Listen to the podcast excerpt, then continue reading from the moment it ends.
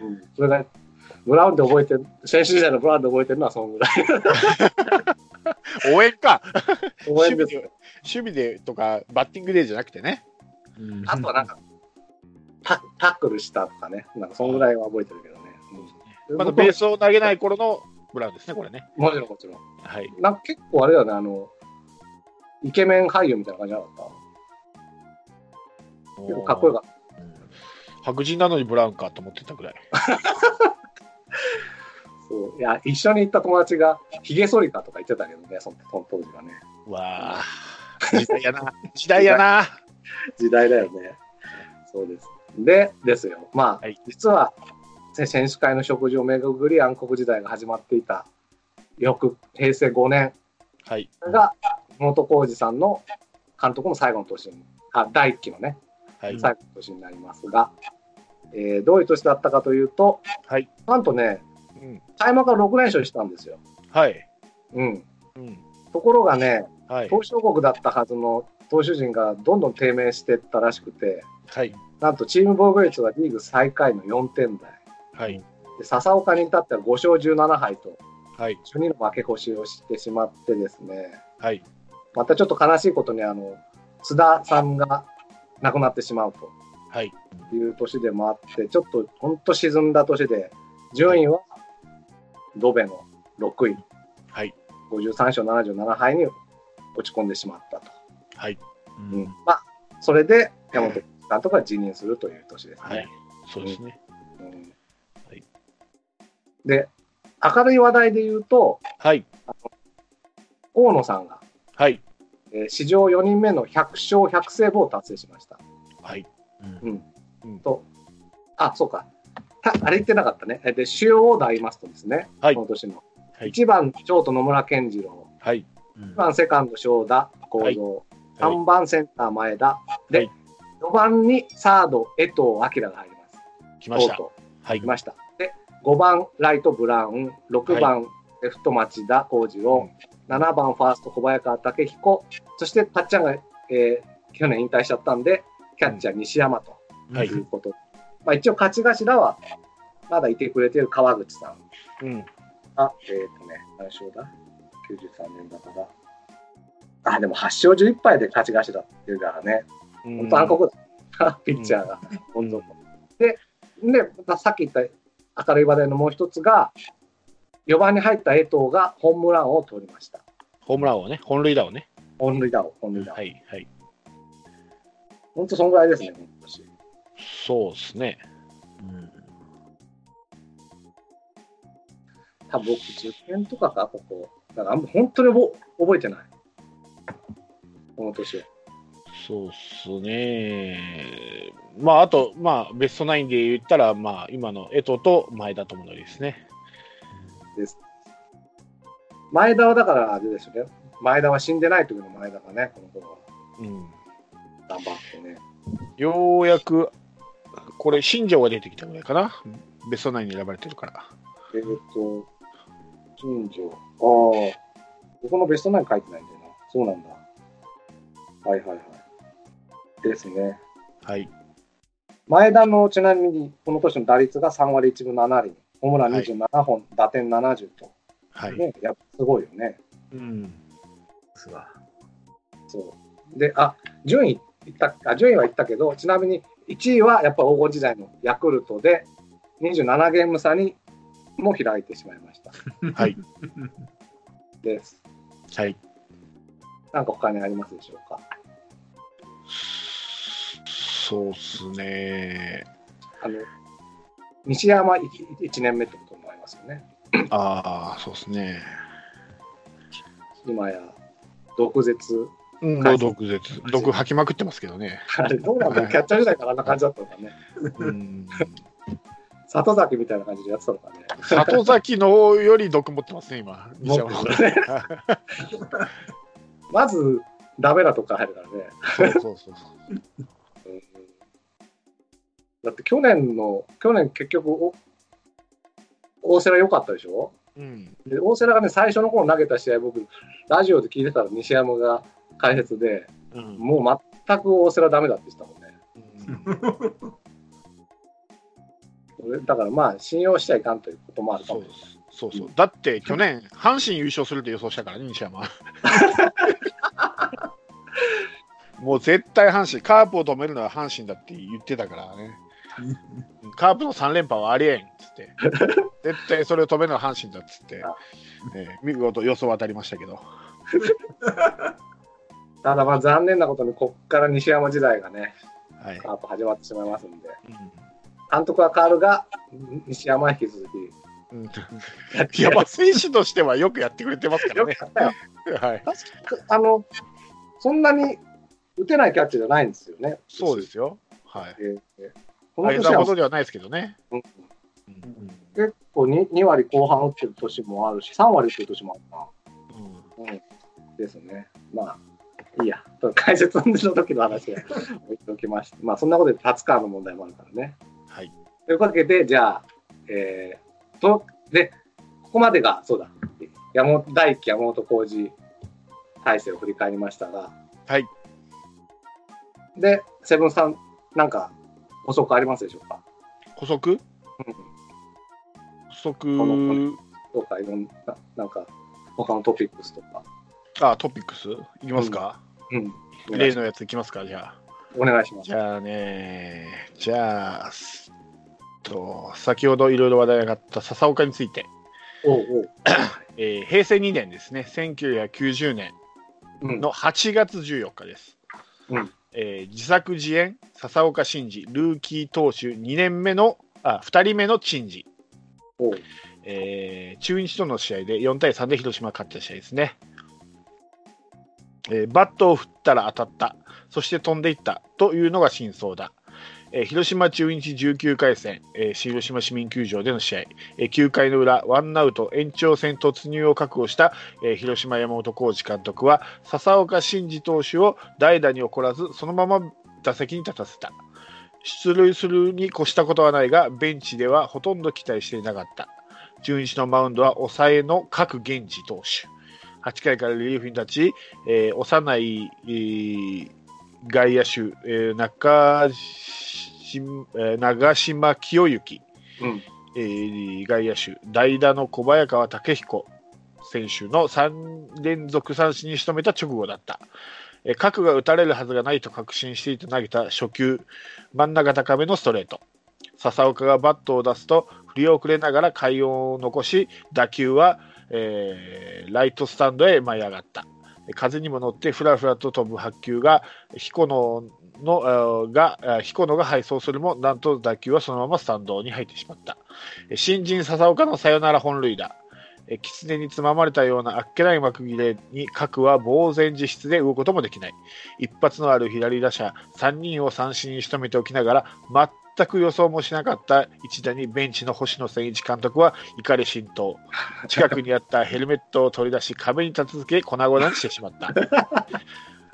笹岡はあー2007年に引退するまでに打った本塁打は2本そのうち1本が誰もが想像しなかった驚きの一打であった投手のサヨナラ本塁打は史上17人目え旧広島球団では初めてで新人投手としては1969年5月29日東映の金田投手が後楽園で、えーえー西鉄9回戦で川原投手から、えー放って以来21年ぶり2度目の快挙セ・リーグ新人としては初めてのことだった狙ったわけでもなかった広島2点リードで迎えた9回、えー守護神として登板した笹岡日本記録となる17試合連続セーブポイントをマークししたえールーキー右腕は、えー2つのフォアボールとヒットで満塁のピンチを作ると彦野に2点タイムリーを浴びて同点にされ、えー先輩の長富宏投手の8勝目を決してしまった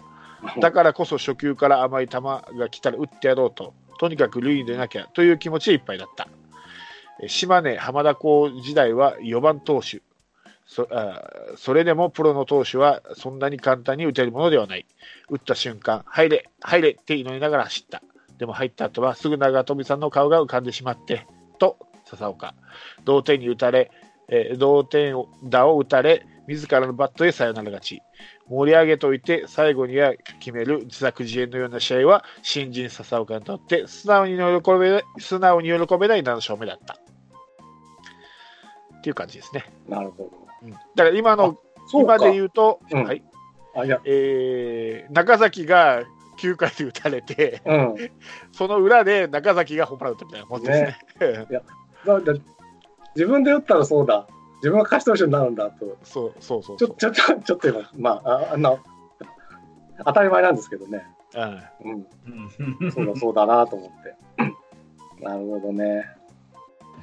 いや、すごいね、でも。はいそんなこともあるんですね、笹岡さん。はいね。ちなみにホームランは2本なんですけど、うん。笹岡は打者としては96安打放ってますからおね、ー。すごいですよ、ピッチャーで96安打ですからね、 うん。最近ようやく100安打打ったキャッチャーがいましたけども、あ、そっか。ピッチャーで96安打ですからね、いいはいで、すね。はいいやー、すごい。はい、まあ、星野さんの顔が目に見えるようでしたよ。そうですね、うん。まさかピッチャーで打たれるとはね思ったんでしょうね、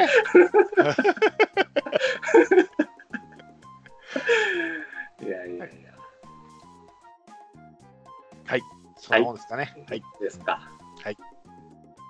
以上はい、以上です。はいでは、そんな感じで、じゃあ、山本浩二政権はそんな感じで。まあ、優勝はしたものの、こう、ひ密かに暗黒時代を予想される事態が起きてきたというような5年間でした。はいで、監督変わりまして、三村ね敏之監督になりました。平成6年。はい。 1994年ですが、えー1位は巨人なんですが、広島は4ゲーム差の3位と。66勝64敗。うんはいまあ、い去年、去年というか、前の年がね、27ゲーム差の最下位を思えば、うんかなり躍進したなと。うん、1年目にしてはね、うんうん、んね。で、どんな年だったかというと、最初ちょっと厳しかったらしくて、前半戦は。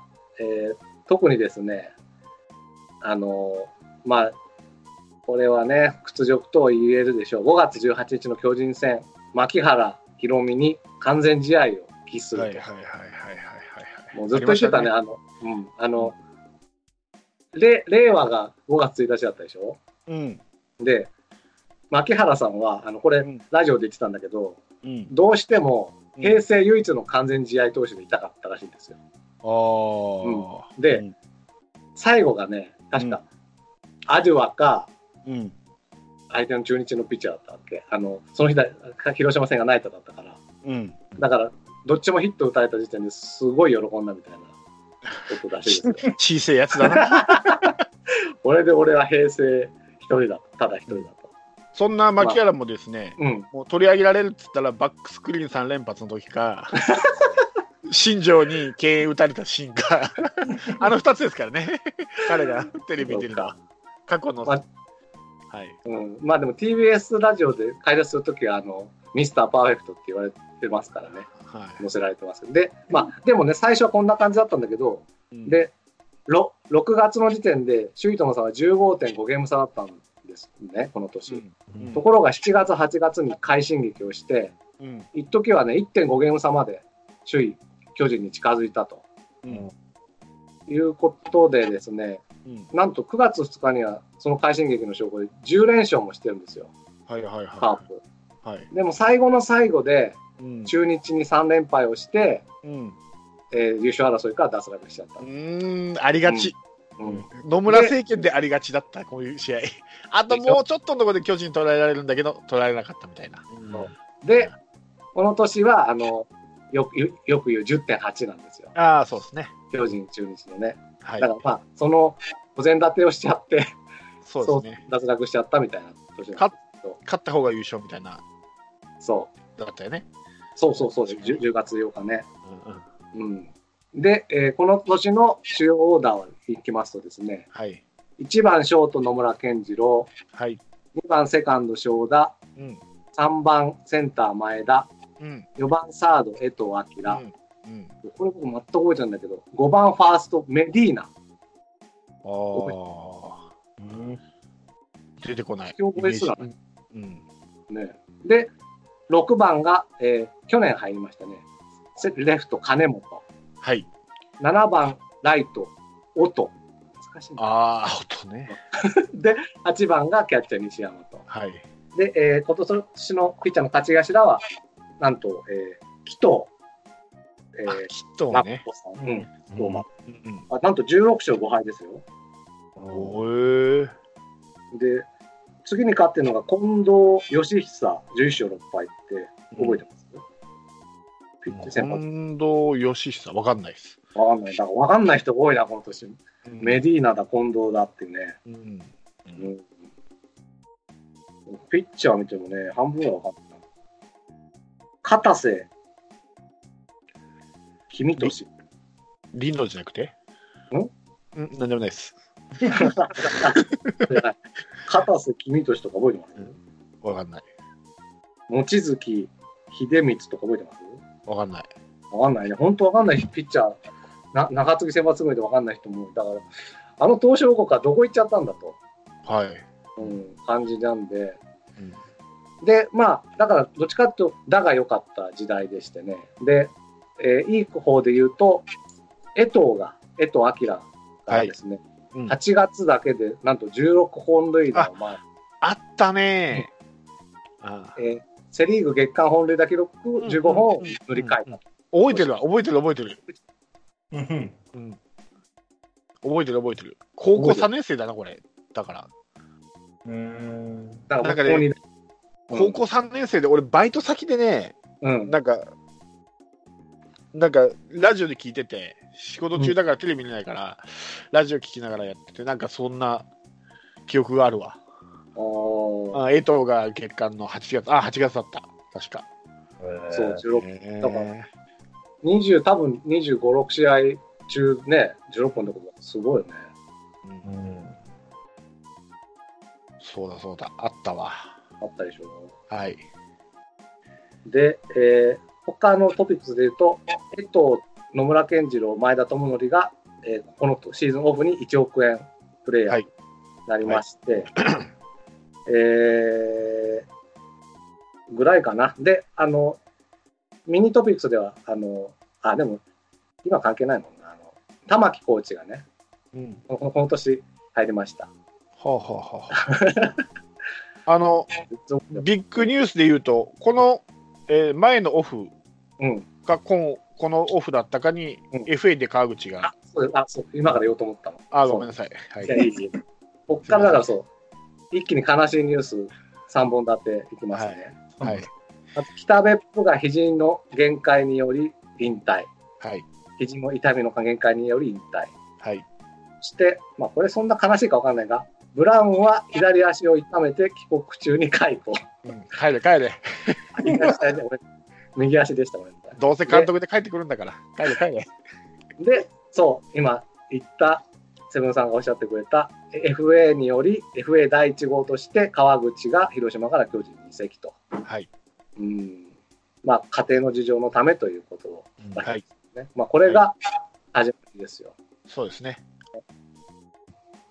ちなみに、この年の川口はどうだったんだえー、7勝10敗。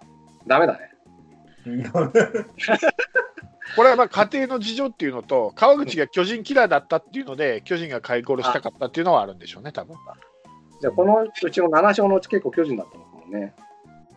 まあこの年だけじゃないでしょうけどね。そうですね。ううん。そっかそっか。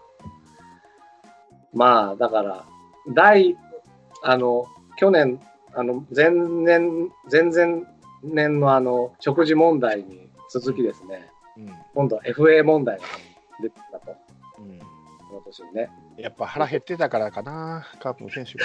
こう食事がまだまずかったのかな。うんね。うん、うん。そうだね。 しんみりしたわ。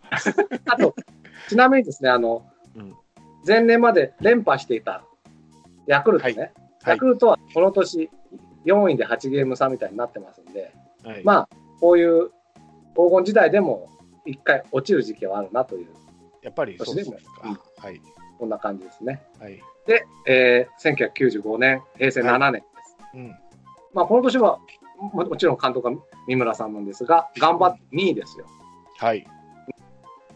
で、明るいですね、この頃のカープは。悪いよね。うん。だから CS さえ、あのクライマックスシリーズさえあれば、毎年のように出てたわけだからね。はい。うん、であ、うごめんなさ。はいちなみに、この94年は、やっぱりあの、イチローですね。おーうん。で、えーピッチャーはイラブですね。やっぱこう、この年は。えっと、パ・リーグのね、そうですね。イチローもうここ MVP、からずっとイチローですよ。本当だ。あ、はい。そうだ、言うの忘れてた。で、94年、1個前、平成6年ね、えーはい盗塁王、野村健次郎さん取っております。ありがとうございます。頑張っております。はい。唯一のタイトルでございます。はい。で、えー95年に話を戻して、平成7年、はい。 2位で、1位はね、やっぱり前年ちょっと落としてたヤクルトが1位で、うん。 2位の広島になんと8ゲーム差もつけての1位ということで、はい。カープは74勝56敗、1分けはい。という感じでですね、この年はどんな年だかというとですね、まあ、えー、怪我人がね、多かったらしくて、うんまず前田智則が右アキレス腱断裂で離脱と、あらら。で8月には金本が左手首を骨折と、はい。まあ、連続試合は続けてったとはいえね、 うん。で全く記憶にもないけど、メディーナという外人も手首を骨折しまして、はいそ。の対談はい。ということでね、まあ、散々な年であって、一応、ピッチャーで言うと、えー勝ち頭がなんとですね、はい。あのーちょっと待ってね、ごめんなさいね。はい。チェコ、はい。うん。ハープアカデミーからやってきたはい。チェコ、今で言ったから、フランサーみたいな感じで、ねはい。はい。えーなんと15勝おー8敗で、はい。勝ち頭で、はい。なんと6月3日の巨人戦では13奪三振を記録したと。おおー。外国人投手の毎回奪三振はリーグ初の快挙だったんでうん。すね。プラスですね、あの山内はい。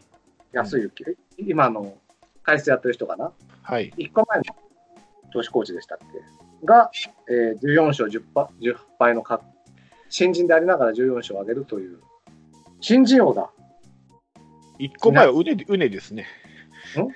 ん 年越しは。 2, 個前。ウネさんがまだやってるから、まだやってるから、ブルペン。やってるああ、あそうま、僕はだから今は笹岡、うね両輪だと思ってますかはい。ら、苦しいけど、 忘れてたわけじゃないですよ、忘れてたわけじゃないよ。はい。でね、まあ、なんと新人を取るというね、はい。そういったピッチャーではあ明るい材料があったものの、そのチェコさんがですね、うん。今度私は、え、えっと、ご飯問題、FA 問題に続きますね、チェコ問題、この年勃発します。はい。えっとね、ボーナス契約やだ代理人交渉などをめぐり、球団と対立と、うん。えーチェコの代理人が契約解除を申し入れ、球団側が名誉毀損などで代理人を訴えるなど、騒動は泥沼化してしまったらしいですね。うん。うん、まあ、その後もチェコはいるんですが、しばらく、うん。結構まあ、揉めてしまったとうん。いう感じで、これがね、結構ね、実は、その次の年に王を引いてくるんじゃないかと僕は思ってるんだけどね。はい。です。で、もう一つのプチトピックスというと、はい。我らがお、何かが登場したんですけどね、ここで、この年。なんだあろうれ、だか。うん、もう、カープといえば、あいつだみたいな。今やね。うん。え、いつですかこの平成、ん平成7年、95年。あいつがカープにやってきたんですよ。荒井登場ですしたんですか。いやいや、選手じゃないの。荒井もうちょっと後やね。ピューとか、うーんとか、うーとかやるやつですよね。 あ、わからない。笛です、笛。上じゃないんだけど。あの、わかる山内さうん。笛でしょん。うあ、笛じゃない、あの応援スタイルとかじゃなくてですね、うん。球球団側についてるやつなんですけどね、球団側についてるやつ。いろんな球場に現れるんですよね。マスコット。そう、つらい、気持ち悪いやつ。いやいや、我らがかかわいいスライディが95年登場しました。あ、そんな年ですか。うんああそう。プラス、あの、この年に入ったのが、なんとさっき言った山内ピッチャーと、島重信、高橋健、うん横山隆二と、結構豊作なうん年でもあったという感じでね。いうあと、えータイトルで言うと、本塁打王が江藤、打点王江藤、盗塁王尾形、こうあ盗塁王尾形光一、で、あ新人来まし王た山内康之といううん、本当だから、ラの年だったという感じなのかそうですね。な。ね、だから、うん前田が怪我さえしなければ、うん。もっといいとこ行けたのかな。うんそうですね尾形さんなんか、盗塁50ですよ、この年。もっとちゃんと教えてほしいね、野間とかにね。はい。うん。まあ、まあこの前は、伊藤さんと頑張ったりしあれは田中か、してましたけどね。はい。こんな感じですが、どうでしょうね、95年。 95年、そうですね。相変わらず一郎ですね、パ・リーグは。パ・リーグ来ちゃうとさ、まあうんそうちなみに、セ・リーグの MVP は松井秀喜と。うん。え、え、え、え、えあごめん ?95 年よね。オマリー、ごめんなさい。そう、そう。ヤクルト、オマリー。おかしいなと思ったんで、いやヤクルト優勝したのになんでと思った。ごめんなさい。間違えた。オマリーでした。おーだから首位打者パウエルがね、なければ、江藤三冠王だったんで、ね、本塁打王と打点を取ってるから。そうですね。しかったなちなみに江藤 だ、だ、ちなみに江藤の打率は2割8分6厘なので、うんほど遠いですね。おかわりくんみたいな感じ、おかわりくんじゃない、えっと、山川みたいな感じだね。はい。調子乗っちゃって。調子に乗っちゃってるんだね。はいどすこいです。はい感じで。体をそそるな。まあ、ただ、今思えばこの頃から、巨人は江藤に声かけてたのかな。そうかもね。まだ早いか。ちょっと先かもはいうんでですよはいはい。はい。で、さっきのチェコ問題が勃発してのはい。 1996年、はい。平成8年です。はい。私はあまり振り返りたくないな、この年は。なぜだなぜかというとですよ、どんな年だったかというと、うん。えーまずですね、うん。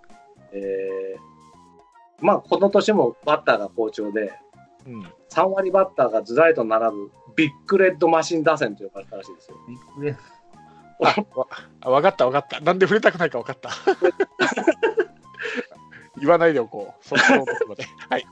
どうビッぞ。グレビッグレッドマシン打線は多いです。はい覚えてますよ。お覚えてんだ、い全然記憶ないな、はいで6月終了時点で2位の中日に8ゲーム差をつけての首位とはい。でその後まああの大野が左からボルコマシをされたりとかうん。江藤が骨折しちゃったりとかうん。あの三村監督が審判への暴力行為で退場処分になったとかうん。いろいろあるんですけどうん。 9月上旬にあでいろいろありましてですね、うでん。特に転換点として7月9日、はい。あ丸山球場のは人選というのがあるんですね。はい。で、この日はエース紀藤が2回に大乱調しましてですね、はい。えー当時のプロ野球大記録となる9者連続安打を浴びて一気に巨人に7点奪われてしまうと。はい。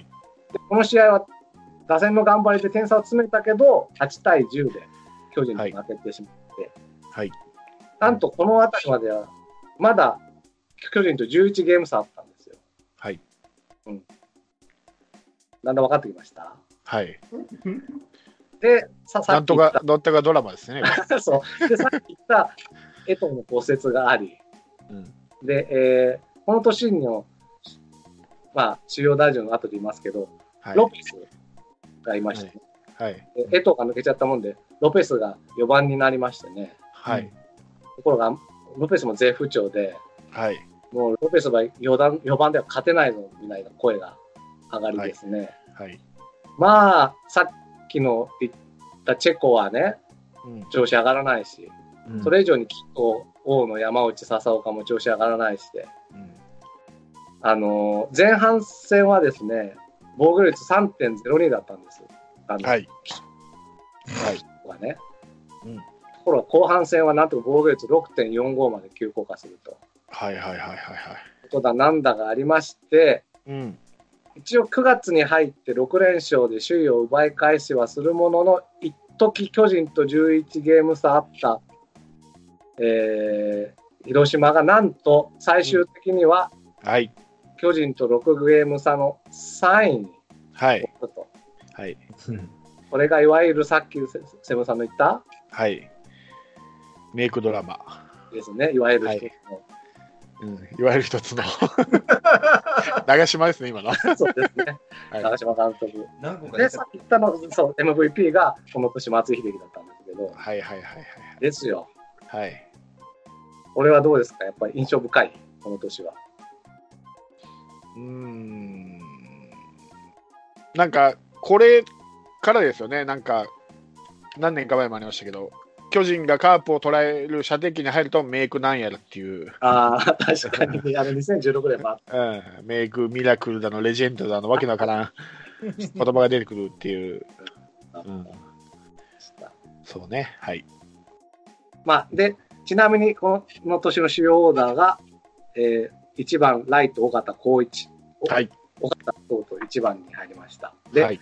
2番セカンド正田幸三3番ショート野村健次郎4は番いサード江戸明はい5番センター前田智則、はい6。番ファーストロペスはい7番、えーレフト金本はい。 8番キャッチャー西山で勝ち頭がまあ調子を落としたとはいえ紀藤誠とが、えーまあ、一応12勝はしてるんですけどね、うんよくこのメンバーで優勝しなかったな。すげえいいメンバーよ ね、今聞いたら。尾形正田野村江藤前田ロペス金本すそうっすよ。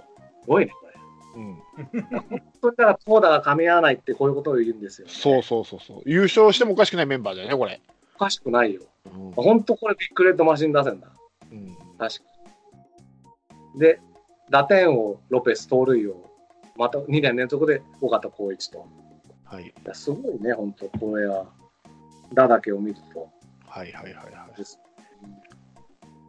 尾形さん、あ、ごめんなさい。前年が盗塁47、この年が盗塁50。い。はい。だから2年連続盗塁王ってことですね。 2年連続盗塁王で、約2年で100個盗塁してると。おお、教えてやれよ、教えてやれ、の間にあ。いつは何年で何個盗塁してんだと。ということですね数えるぐらい。いやいや、すごい。いや、これ魅力的だな。これベスト9に上げてもいいぐらいだね。うん。まあ、湘南とこ菊池に変えてもいいか。あーまあ、まうんまあ、俺はこの平成の、もしベスト9選ぶときには、現役はね、ちょっとやっぱり、現役なんで、うん。なるべく避けた方がいいのかなと思ったりするから、まあ、正田でしょうね、セカンドといえば。そうだですよね。うんもしくはシーツ、お、うんいいですね。シーツ、シーツ、んシーツ、セカンドだったよね。で、セカンドやってうた。んセカンドラロッカだよな。あ、ラロックがセカンド。シーズがショートか。ショシーツ、ショーショート、ショート。あごめんなさい。いやー、魅力、うん、打順見ると本当魅力的だな、これ。そうですね。うん。うん、確かに。最高出塁率が江藤ですからね。ほうほうほう。は何、何割い。431。ああ、すごいね。ちなみに、オリックス、イチローが422ですからね。あ、イチローより塁に出てるってことですよ。だって去年のマリオよりすごいってことだもんね。4, 4割超えてるってことは。そすごいなぁう。江藤ね。うん。いやー、いい選手だったんだな、やっぱりね。そうですね。ねそう育ってたんですよ、こういう選手が。育てたね、育てた。なんかね、、こう、歴史を感じるよね。パッと出た時が7番で、うん。ちょっとそこから2、3年経って4番に座ってみたいな。うんうんうんうんえー今の鈴木誠也の、もう、たうん確かにそうだ。えー巨人行っちゃうのか、鈴木誠也も。そんなことないよ。わかんない第よ。第二の江藤。はい。僕は今、どっちかっていうと、あの、相沢翼がちょっと怖えなと思ってるんですあいつは大丈夫ですよ。大丈夫ですかはい、だって巨人今、小林いいんでいいんですから。まあいいけど、だって住谷に取ったりしてるんじゃないですか。で住谷にも取ってるし、まあね。まあ、蝶、蝶の返すから、あの、 相沢だけは取んないでたので。だって阪神も梅野が育ってきてるし、ソフトバンクも海がいるから、金持ってる球団って、割と今、キャッチャー充実してるから、確かに。案外取るとこいないんじゃないかと思ったけどね。うん100点ぐらいじゃんまあでもほら、さっきの例があるでしょあの、広島を弱体化させるっていう。 ああ楽天はあるな、楽天はあるな、可能性。楽天。うんまあ今年だからあんまり上に行かない方がいいかもしれないですよ、そういう意味でもね。そうですね。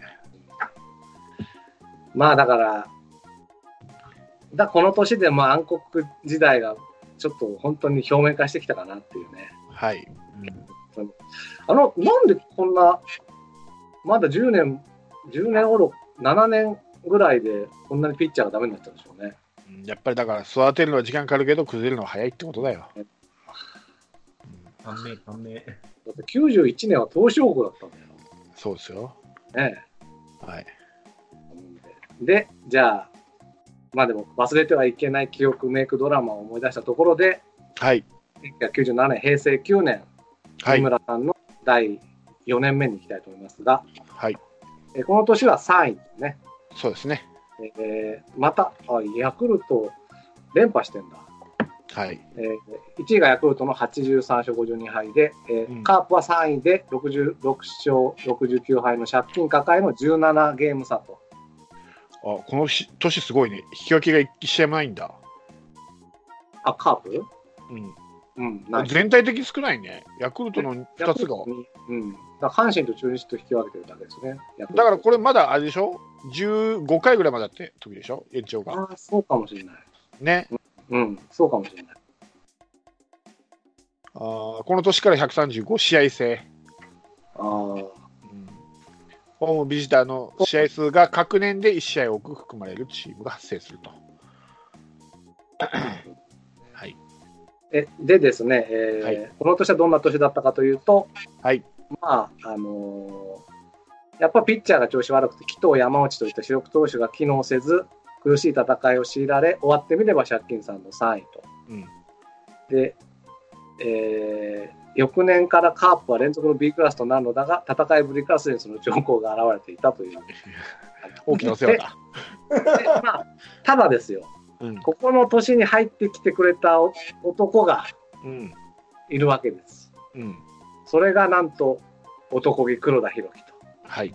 ということで、でちなみに1位は沢崎、ピッチャーの沢崎ね。すごい差だ。1位と2位の差が。でもね、この年、沢崎も黒田も活躍しまして、沢崎はなんとチーム勝ち頭の12勝うん。で新人王になってるし、黒田もこうなんだかんだで6勝マークしてる。なんだかんだで。ごめんなさいえっとね、4月25日の巨人戦でプロ初登板、6安打1失点で、あ最初に完投勝利を挙 げるなど、へ一応マークと。ーうん。でただですね、そのだから黒田の始まりっていうのが、この年のオープン戦ですね、はいはいはオープい。ン戦でなんと10失点をしてしましまったらしいんですよ。はい。えーコーチが、この年のピッチングコーチがうん、我らがアニアさん、うん。あ、ごめんなさい、アニアさんが2軍監督。うん。けど、その黒田に自分でまいた種は自分で彼とスリーアウト取るまでその10失点したけど、黒田を変えなかったと。うん。この屈辱が黒田を成長させたんじゃないかっていうことですね。はい。これが確か、あの、引退の時の T シャツでね、ああの黒田さんそうがです。 10失点もしたみたいな。そうそうそううんいやあの雪に耐えてバイカー潤う的なあのあ、カそバーうですですね。ですです。山内さんとあれだね、アニアさんは相当気が合いそうですね。そりゃそうでしょ自分でまいた種は自分で刈り取れとスリーアウトまで黒田を開発しなかった、これ山内監督なんじゃないかと一瞬思ったぐらい、そうそうそうそうすごいね。はアニアイズムなんですよ ね。そうですねそうかわかりましアニヤさんも出てきますからねたまにた。アニアだ出てくるね。確かに。あとぜぜ、全員先発にしろとかね。 そうそうそうあれ、あれこそあれやだ。そう。飲みに行けとか言って言うて、ビール毎回持ってそうだもんね、水筒入れてね。ですです。